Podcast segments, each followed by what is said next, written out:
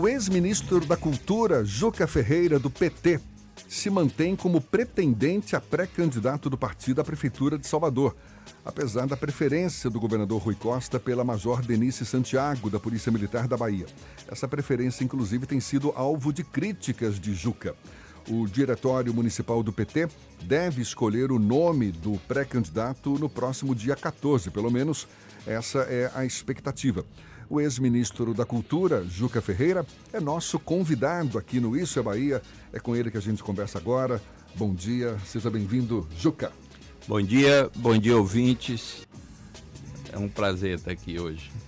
Por que, que o eleitor deve acreditar que o senhor seria o melhor nome do PT para concorrer ao Palácio Tomé de Souza?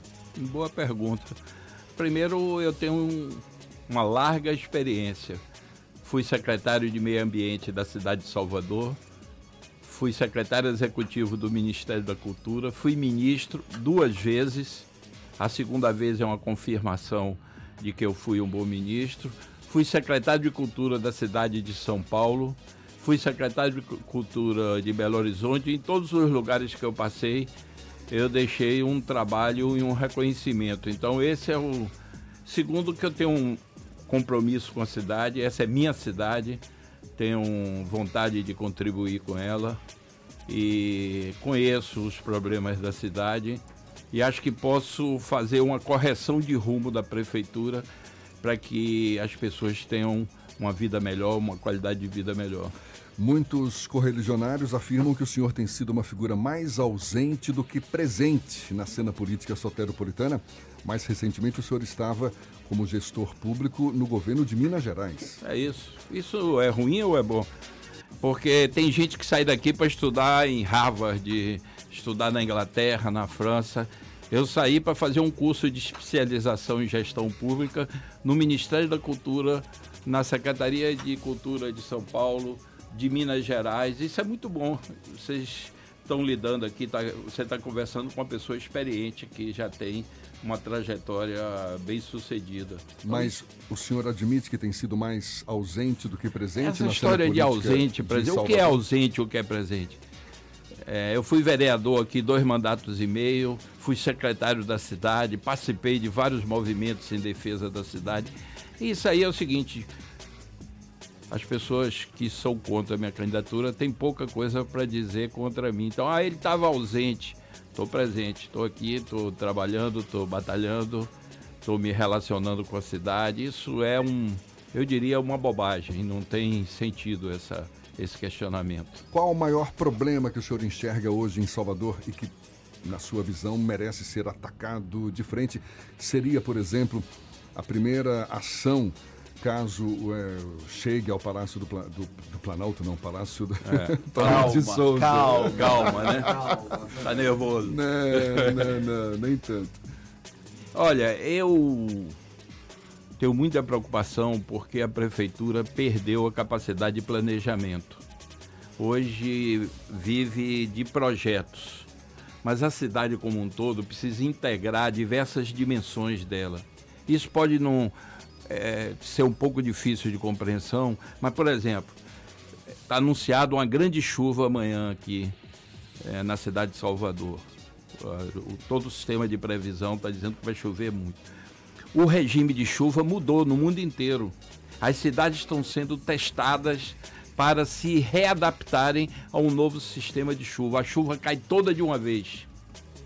E alaga partes da cidade, é preciso rever uma série de procedimentos da cidade e integrar no planejamento. Não podemos continuar cortando as árvores da cidade, tamponando os rios. É... Isso não é possível. Todas as cidades europeias estão destampando os rios, estão recuperando área, as áreas verdes que foram destruídas, porque nós temos que nos preparar, porque a questão ambiental, eu estou falando de uma dimensão, a dimensão ambiental, ela está mudando e não adianta fingir que não existe. Nós vamos gerar um desconforto para a cidade enorme, problemas é, para a vida diária, se nós não formos capazes de readaptar. Isso é uma questão de planejamento. Outra coisa é que nós temos o mar aí. Nunca foi incluído no planejamento nem como lazer, nem como alimentação, nem como transporte, é, nem como turismo seriamente. Então, o que, é que eu estou dizendo? É preciso integrar todas as dimensões da cidade: a ambiental, a, a, o planejamento urbano. Cada obra que é feita reduz as possibilidades se nós não formos capazes de articular essa obra com o conjunto do desenvolvimento da cidade. Agora, o principal de todos é a dimensão social. Salvador é uma cidade desigual, da paralela para dentro, você vê que o nível de urbanização da cidade é muito precário. É, 73% da população vive em condições suburbanas, não há uma intervenção significativa da prefeitura, ou seja, tem baixa qualidade de vida. As escolas municipais são fracas, isso não sou eu que estou dizendo. É, são os indicadores da educação no Brasil indicam que a Bahia, e particularmente Salvador, tem uma escola pública de baixa qualidade. E no caso da prefeitura, isso é fundamental porque a primeira infância é o momento mais importante da formação da subjetividade das pessoas. Então, para que essas crianças pobres que estudam em escola pública tenham condições de concorrer no futuro no mercado de trabalho, realizar plenamente sua condição humana, é preciso qualificar a educação pública da cidade. Essa é uma dimensão importante. Segundo, emprego. Nós não temos emprego suficiente. A cidade é precária em emprego. Aqui é o reino do subemprego. O que está dando certo aqui em Salvador? O que está dando certo? O senhor listou aí uma, Olha, esse um é uma... leque de problemas. É, você me perguntou os problemas, eu tinha que responder os problemas, não é isso? Perguntei o principal, né? Mas é. o senhor acabou citando é porque um não é um, problemas. Esse negócio de um, eu tenho uma bala, vou atirar. Não, não, não nós bem, precisamos mas... tratar do conjunto. E o que está dando certo? Na minha perspectiva, Sim. a visão integrada é a que é capaz de modificar Salvador. Salvador é uma das cidades mais importantes do mundo.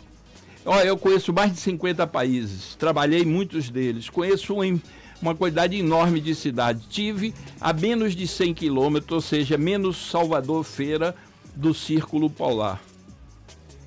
Lá, por exemplo, quando sabiam que eu era brasileiro e da Bahia, as pessoas sabiam da Bahia. A Bahia é uma cidade que poderia usar esse ativo da sua força cultural para alavancar uma economia importante aqui. Já tem um nível de economia cultural é, plantada pela força da cultura, mas não tem estratégia pública para desenvolvimento, não tem investimento, não tem apoio para os artistas, para os que fazem arte e cultura na cidade. Então, Você sente pouco à vontade para afirmar o que, que, tem dado certo aqui na cidade? Não, de jeito nenhum. É, não, não tenho. É, agora, eu lhe pergunto, o que está dando certo na cidade? A pergunta é minha. É, eu sei, mas eu estou lhe devolvendo porque você está insistindo na pergunta e eu vou dizer diretamente: pouca coisa está dando certo na cidade. A cidade precisa melhorar sua qualidade de vida, a cidade precisa aumentar seu potencial econômico, a cidade precisa ser mais bem gerida. Por exemplo, eu vim agora, chegando aqui, ouvindo no rádio do carro, a dificuldade que é o transporte urbano da cidade. A gente teve um ganho enorme. Aí, vou dizer uma coisa que está dando certo: o metrô. Eu tenho andado de metrô, é uma maravilha. Qualquer hora do dia o metrô está cheio. Eu sempre me pergunto, como é que essas pessoas se locomoviam? Porque o sistema de transporte é fraco. O Fernando tem uma pergunta para fazer também. Pois não. O senhor foi bem crítico à indicação da Major Denise Santiago pelo governador Rui Costa. Ela ainda não foi formalmente apresentada, mas nos círculos internos do PT e nos bastidores, dá-se como certa a indicação dela como pré-candidata a prefeita pelo Partido dos Trabalhadores aqui em Salvador em 2020. O senhor considera essa escolha adequada para o Partido dos Trabalhadores? Posso pedir Mas a pra... resposta Isso. vai ficar para depois do intervalo. A gente volta já já a conversar com o ex-ministro da Cultura, Juca Ferreira, agora 25 para as 8 na tarde FM. Valeu, Thaís. Agora 7h40, a gente retoma o papo com o ex-ministro da Cultura, Juca Ferreira, que já foi do PV, hoje está no PT. E ficou uma pergunta no ar, Fernando. Eu perguntei sobre as críticas eventuais à indicação, a possível indicação da Major Denise Santiago como pré-candidata a prefeita pelo PT, na verdade pelo governador Rui Costa e que deve ser endossado pelo PT aqui em Salvador. É, deve ser, é uma previsão que você está fazendo. Sim. É porque os mecanismos democráticos do PT estão prevendo o encontro especificamente para isso. Vai ser o maior encontro da história do PT em Salvador. Agora no próximo dia 14. 15. 15? É. Hum. é 300 delegados eleitos dentro da estrutura do PT. Então tem um processo que está em marcha. Agora é evidente, eu não subestimo a força da candidata preferida pelo governador e pelo senador. Mas, em respeito à democracia interna, é importante que a gente considere que tem um processo aí. E a política é o território do imponderável, né?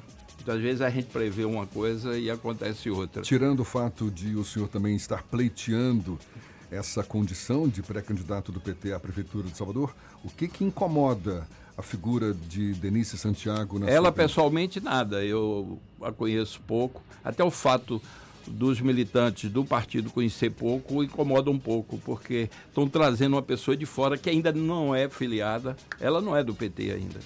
Está anunciando que vai se filiar.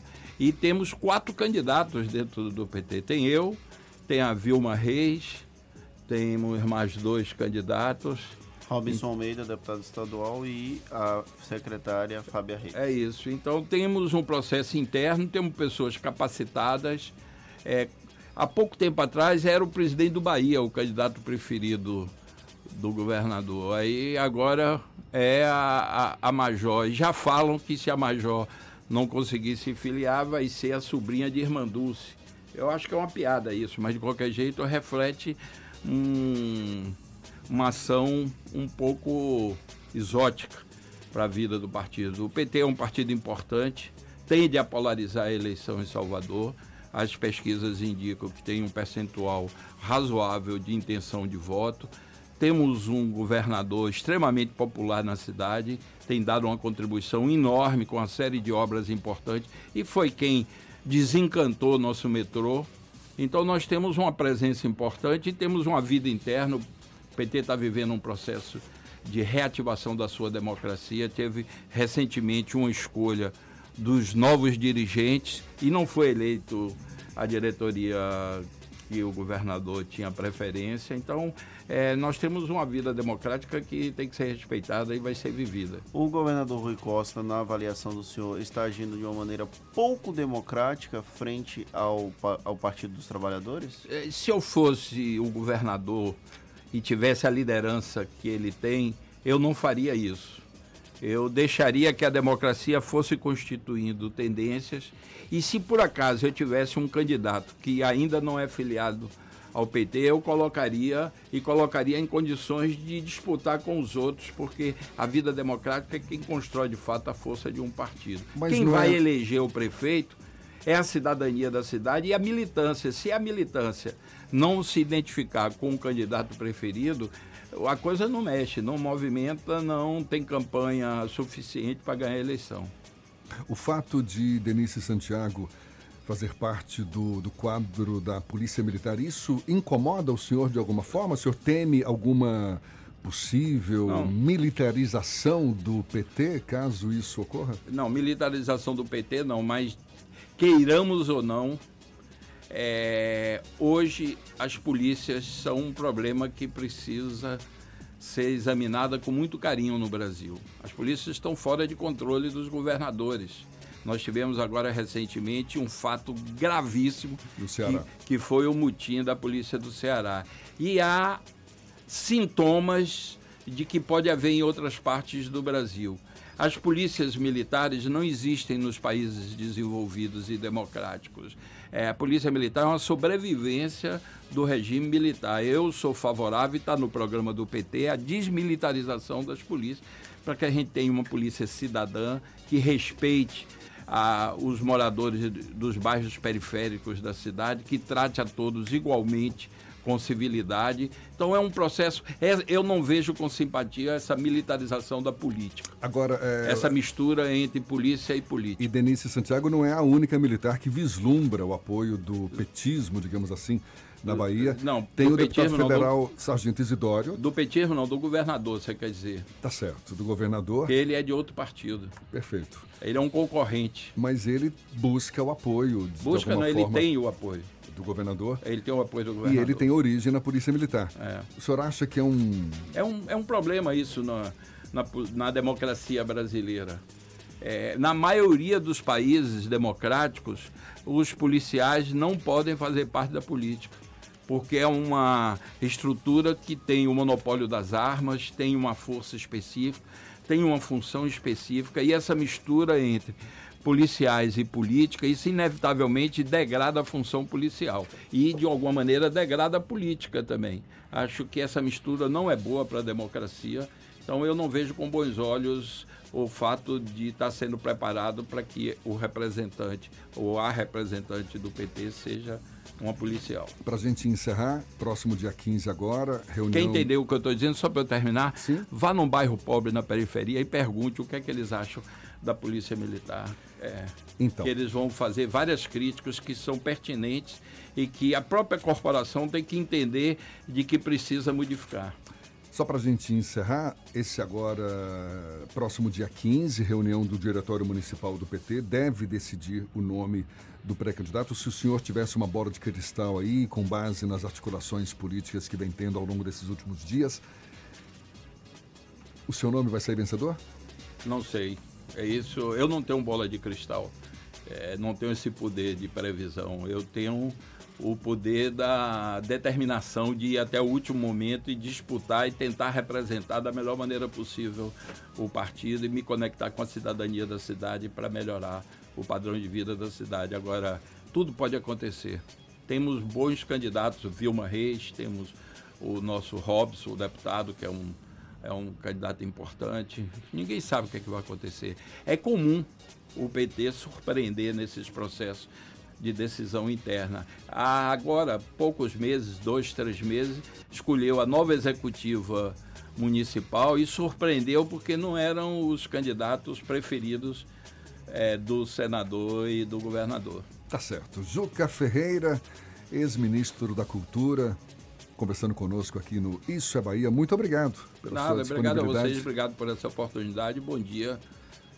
A gente lembra que esse papo depois vai estar disponível de novo no nosso canal no YouTube. Você pode assistir mais uma vez esse bate-papo todo aqui com o Juca Ferreira e também ouvir mais uma vez nos canais da Tarde FM, no Spotify, no iTunes e no Deezer. Agora, 7h49 na Tarde FM.